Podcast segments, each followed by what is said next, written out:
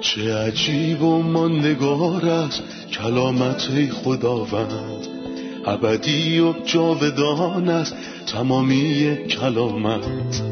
همچون نهری خروشانم بر قلب تشنه‌ام، کلام تو برترین است تسلی قلب من. نوری بر پاهای من، چراغ راههای من، کلام تو شفا بخشد درد و رنج و زخم من. نپویی این کلام ساکن شد در قلب من، تغییرم ده، آزادم ساز شبانه نیکوی من. چه عجیب و ماندگار است کلامت خدا رد، ابدی و جاودان است تمامی کلامت. سلام به شما شنوندگان گرامی در هر کجا که هستید. باز هم با قسمتی تازه از سری درس‌های تعلیمی تمام کتاب در خدمتتون هستیم. در مطالعه‌مون از کتب عهد جدید به انجیل یوحنا فصل 17 رسیدیم و امروز به امید خدا آیات 2 تا 9 رو بررسی می‌کنیم. در ابتدا اجازه میخوام به مهمون برنامه خوش آمد بگم، خادم خداوند برادر یوسف. سلام و خوش اومدید. سلام به شما خواهر سنم و تمام شنوندگان عزیز. برادر ازتون میخوام یه بار دیگه برای عزیزانی که قسمت قبل رو نشنیدن درباره تقسیم بندی فصل 17 یوحنا برامون بگین. حتما. برای اینکه توضیحاتم برای کسانی که قسمت قبل رو شنیدن تکراری نباشه، به طور متفاوت این تقسیم بندی رو توضیح میدم. 5 آیه اول این فصل درباره صعود مسیحه و آیات آخر از آیه 20 تا 26 به آمدن ثانویه مسیح در جلال اشاره داره. آیاتی بین موضوعات صعود و نزول دوباره مسیح قرار دارن، یا اجازه بدین اینطور بگم، پدر در قسمت اول به ما حیات جاودان بخشید، در بخش دوم کلامشو به ما میده و در بخش سوم جلالشو با ما شریک میشه. درسته. ممکنه به آیات هر بخش اشاره کنید؟ در آیات 1 تا 5 میبینیم که حیات جاودان به ما وعده داده شده. از آیه 6 تا 20 درباره یه وعده یا عطیه دیگه میخونیم، کلام عظیم خدا که به ما بخشیده شده.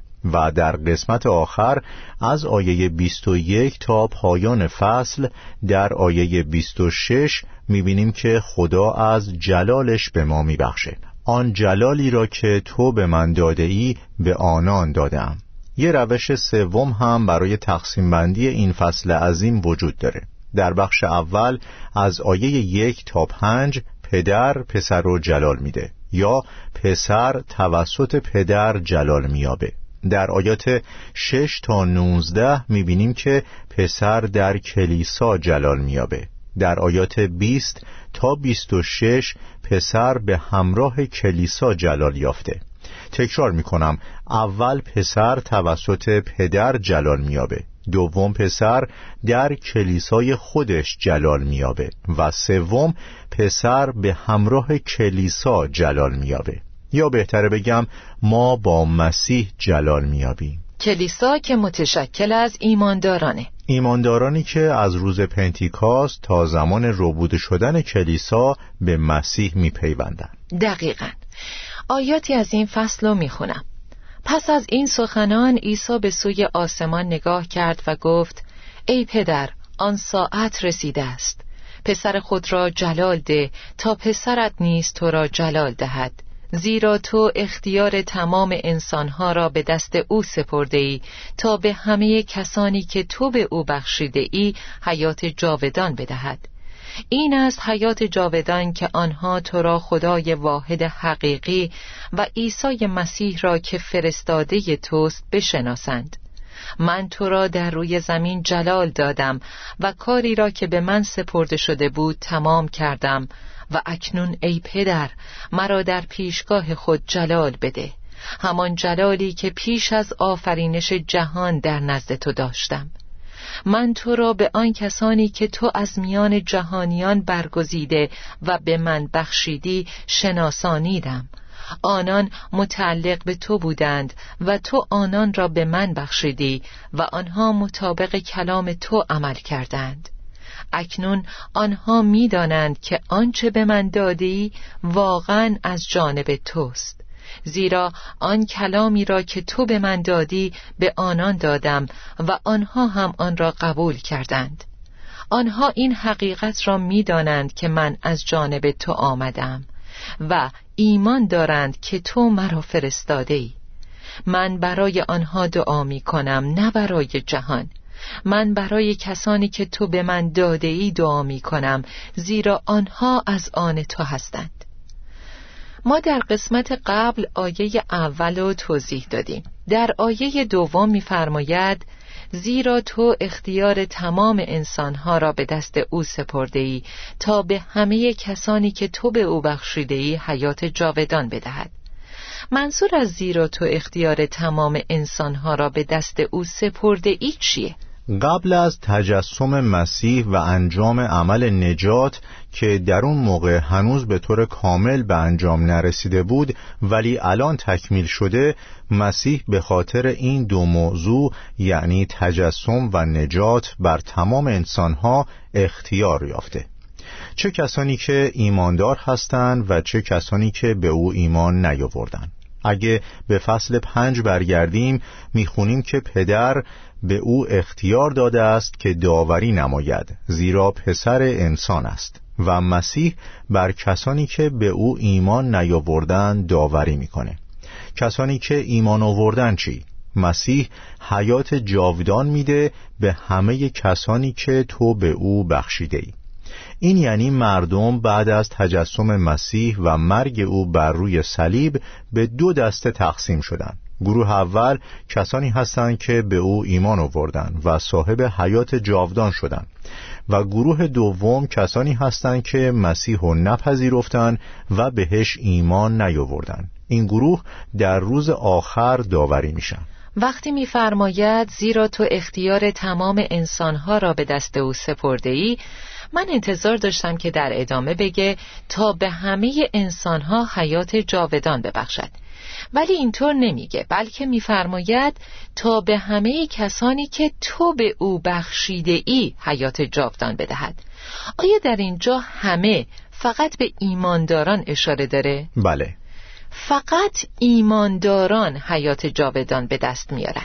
اگه در این آیه میگفت تا به همه انسانها حیات جاودان بدهد، اون وقت میشد بگین که همه انسانها در نهایت نجات پیدا میکنن، و این یه تعلیم فریب‌انگیزه که در بعضی فرقه ها منتشر شده، در حالی که کاملا علیه کلام خداست. مسیح به تمام کسانی که پدر به پسر بخشیده حیات جاودان میده، کسانی که ایمانداران حقیقی هستند، و خالی از لطف نیست که بگم در این فصل 7 مرتبه به ایمانداران به عنوان هدیه پدر به پسر اشاره شده.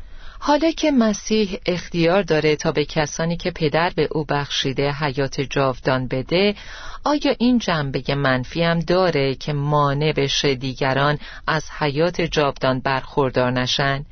یعنی این افراد میخواستن مسیح رو بپذیرن، ولی پدر افراد دیگه‌ای رو انتخاب کرده و به اونا حیات جاودان داده، پس دیگران را از داشتن این حیات محروم کرده. پدر عده‌ای رو از حیات جاودان محروم کرده، نه به این خاطر که پدر اونها رو نپذیرفته، بلکه چون اونا خدا رو نپذیرفتن. خدا میخواد که همه حقیقت رو بشناسن.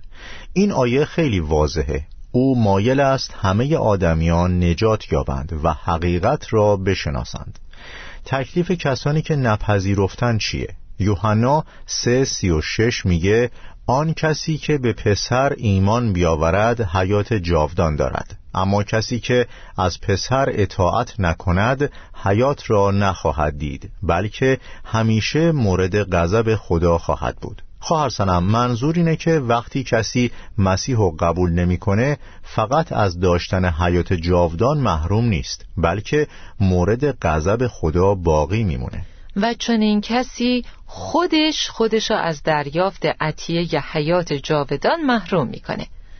بعد از اینکه در آیه 3 گفت تا به همه کسانی که تو به او بخشیده حیات جاودان بدهد، در ادامه میگه این از حیات جاودان که آنها تو را خدای واحد حقیقی و عیسی مسیح را که فرستاده توست بشناسند. به نظرم مطالعه مستقیم و ساده این آیه به ما میگه که معنای حیات جاودان اینه.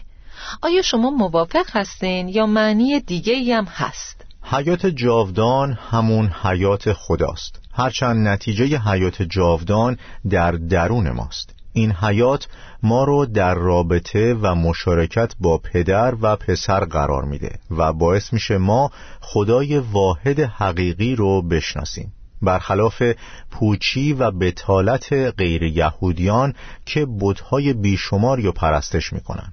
این حیات همینطور به ما کمک میکنه عیسی مسیح که فرستاده پدر هست و بشناسیم، برخلاف کوری یهودیان که خدای حقیقی رو میشناختن ولی وقتی عیسی مسیح اومد اونو نپذیرفتن و به فرستاده خدا ایمان نیاوردن.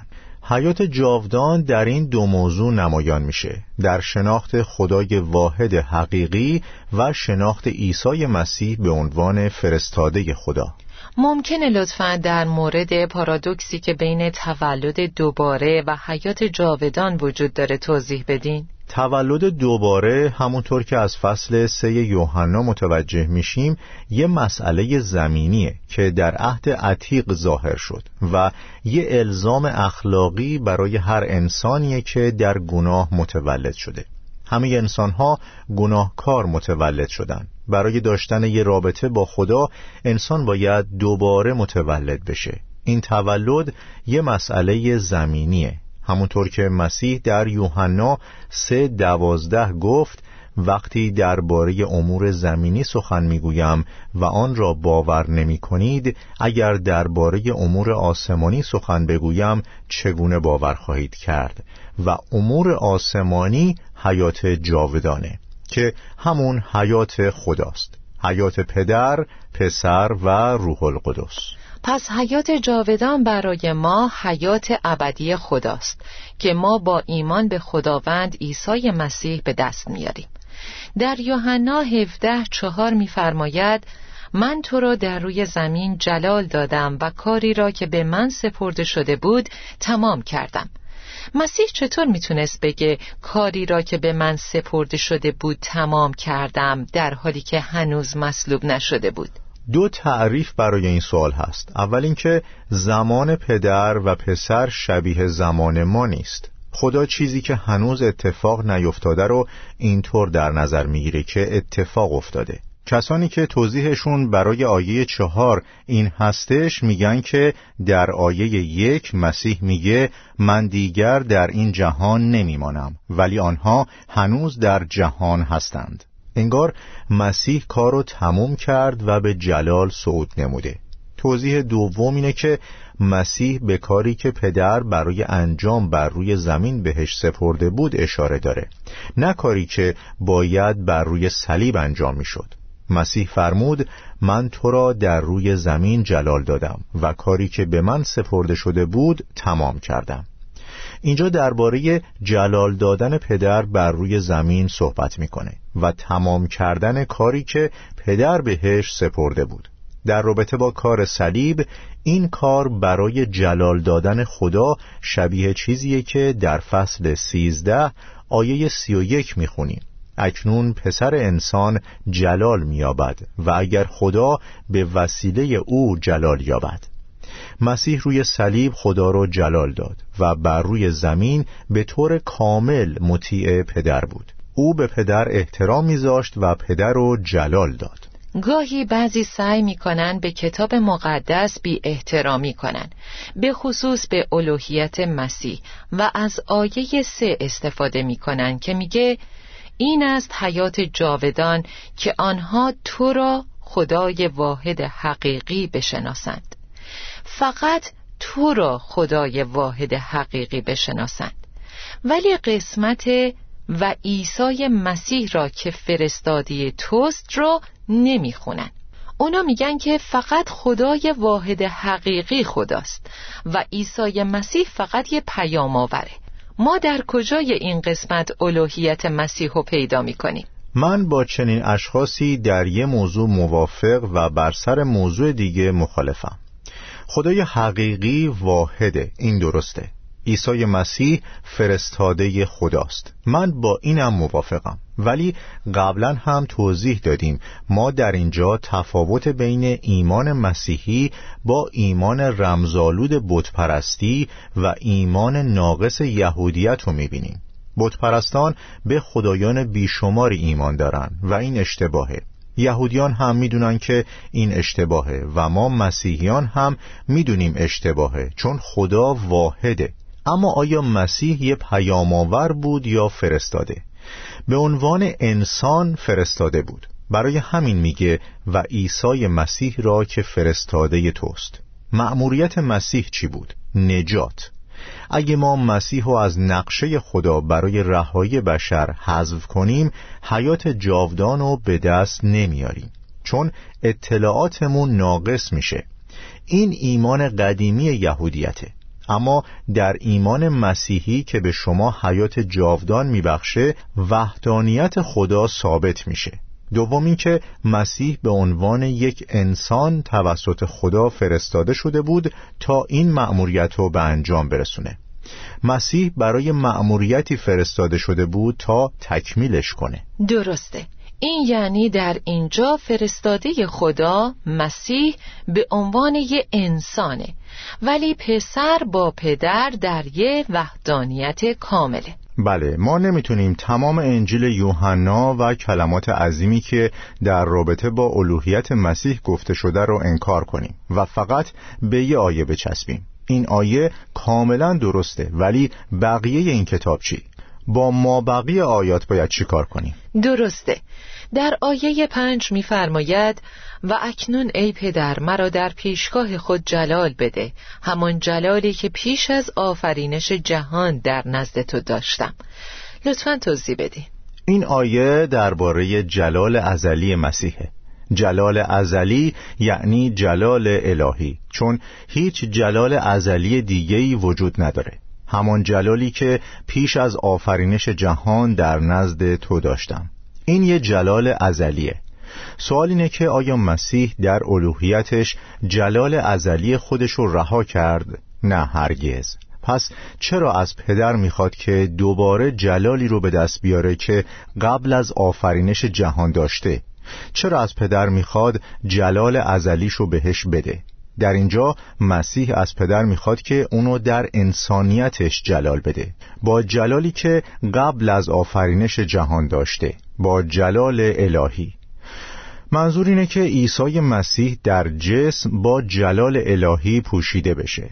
در رساله افسوسیان در مورد بدن مسیح میخونیم که پری اوست. پری چه کسی؟ پری عیسی مسیح به عنوان انسان. ولی انسانیت عیسی مسیح با جلال الهی پوشیده شد. برای همین میخونیم کلیسایی که بدن اوست، یعنی پری او که همه را پر میسازد. این خداست. کسی که همه را پر میسازد خداست.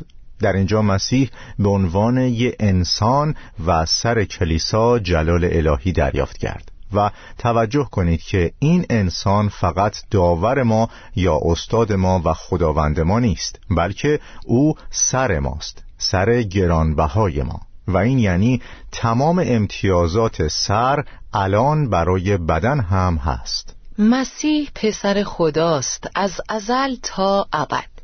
او دارای جلال پسر خداست.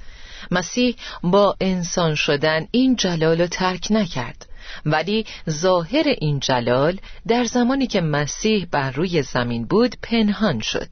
زمانی که مسیح از مرگ برخاست، ظاهر جلالی که قبل از آفرینش جهان به عنوان پسر خدا داشت رو ظاهر کرد.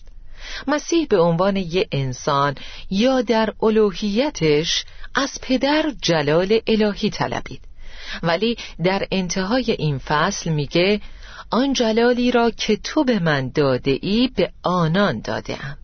پس کلیسا بدن مسیح در این جلال شریک میشه. و اکنون ای پدر مرا در پیشگاه خود جلال بده، همان جلالی که پیش از آفرینش جهان نزد تو داشتم.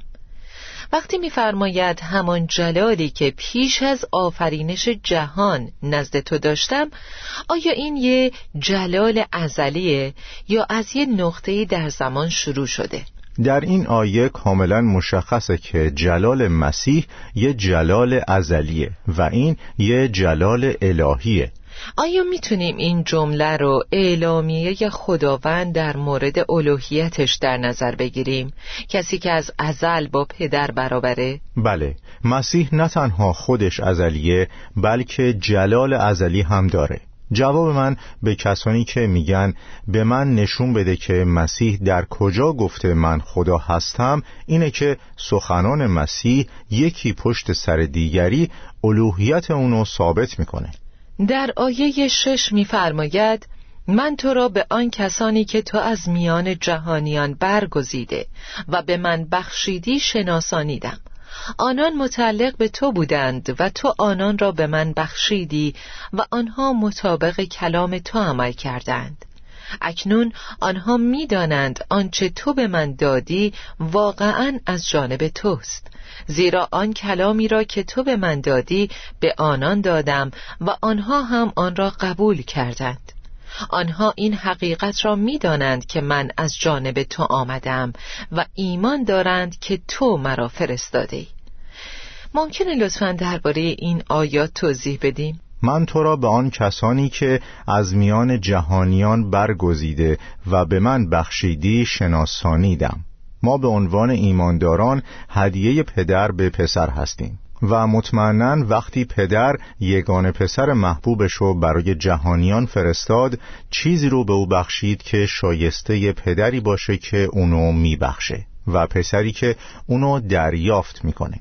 موضوع عجیب اینه که پتروس، آندریاس و یوحنا ماهیگیران فقیری بودند و متا باجگیر بود و میلیون‌ها ایمانداری که بعد از اونا اومدن مثل اون مرد فقیر نابینا و همه این افراد هدیه پدر به پسره. و مسیح میگه من تو را به آن کسانی که از میان جهانیان برگزیده و به من بخشیدی شناسانیدم.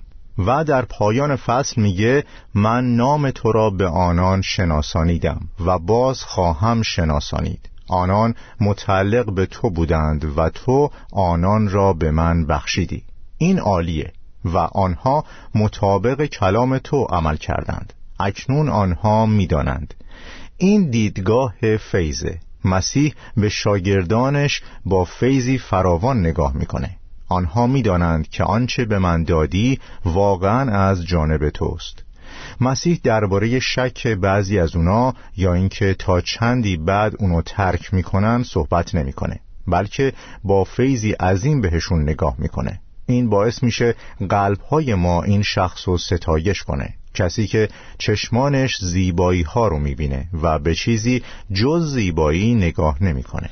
آن کلامی را که تو به من دادی قبول کردند و ایمان دارند که تو مرا فرستاده ای.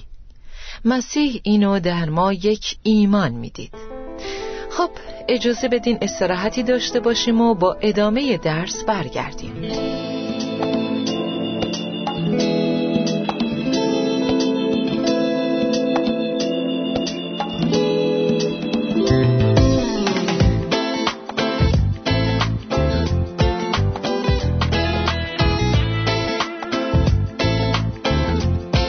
در آیه 9 می‌فرماید من برای آنها دعا می‌کنم نه برای جهان.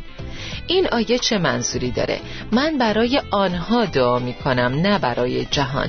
چرا مسیح نمی‌خواد برای جهان دعا کنه؟ آیا جهان رو دوست نداره؟ نه، موضوع این نیست. اما مسیح چیزی عزیزتر از جهان داره و اگه بگه من برای جهان دعا می‌کنم این یعنی جهانو به من بده، چون در مزمور 2 می‌خونیم تو از من بخواه و من ملتها را میراث تو میسازم و تمام زمین از آن تو خواهد بود.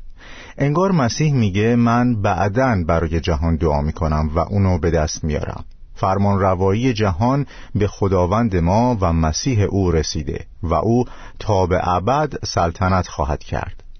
اما در حال حاضر مسیح عزیزانی داره که از جهان گرانبهاتر هستند، کسانی که در عبرانیان 11 در موردشون میگه جهان لیاقت آنها را نداشت. مکاشفه 11:15. در اینجا مسیح میگه من چیزی دارم که از جهان برام عزیزتره و ارزشمندتره. چه چیزی از جهان عزیزتره؟ کسانی که تو به من بخشیدی، ایمانداران، کلیسای حقیقی خدا. تا به امروز مسیح در جلال خود با قوم خودش مشغوله، اما به زودی بر تمام جهان سلطنت میکنه. برادر یوسف، شما گفتین که دعا نکردن مسیح برای جهان به سلطنت و اختیار مسیح بر جهان اشاره داره، ولی این یعنی که مسیح حتی در جلال فقط مشغول کلیسای خودشه و کاملا از دنیا جداست و هر اتفاقی که در دنیا میفته خارج از اختیار و کنترل مسیحه و اون سلطنت رو به رئیس این دنیا یعنی شیطان واگذار کرده؟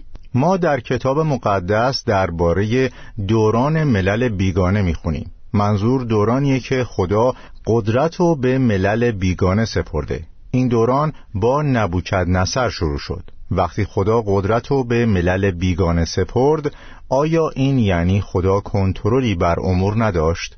نه.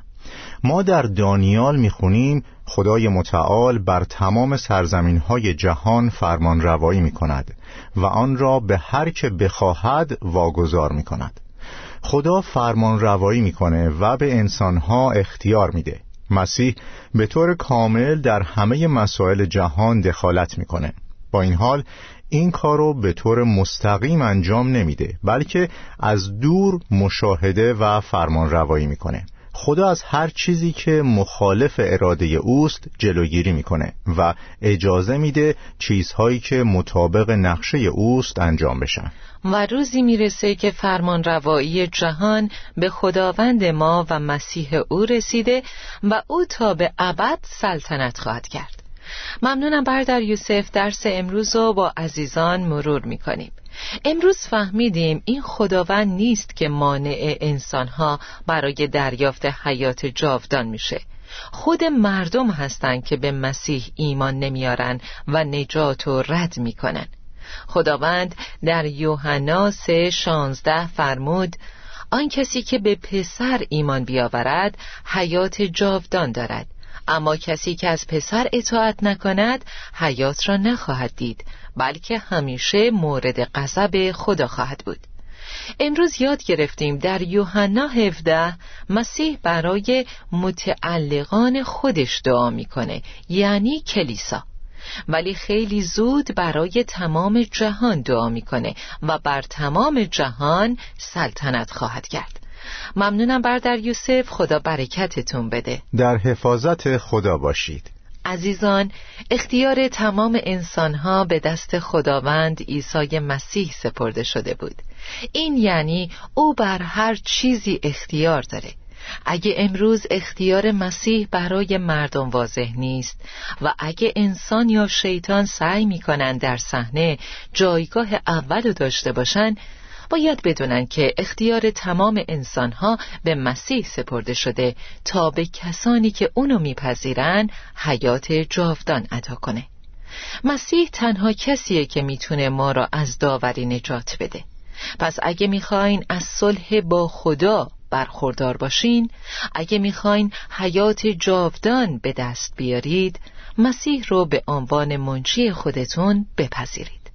این دریه که به وسیله اون میتونین وارد ارتباط و مشارکت با خدا بشین تا خدا به خاطر کار مسیح روی صلیب از شما خوشنود باشه.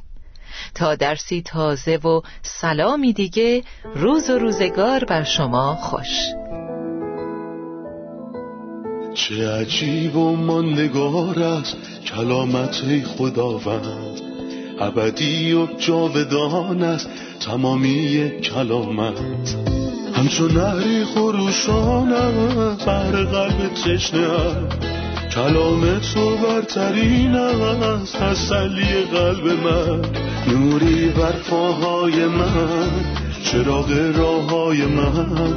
کلام تو شفا بخشد درد و رنج و زخم من. نپویی این کلام ساکن شد در قلب من.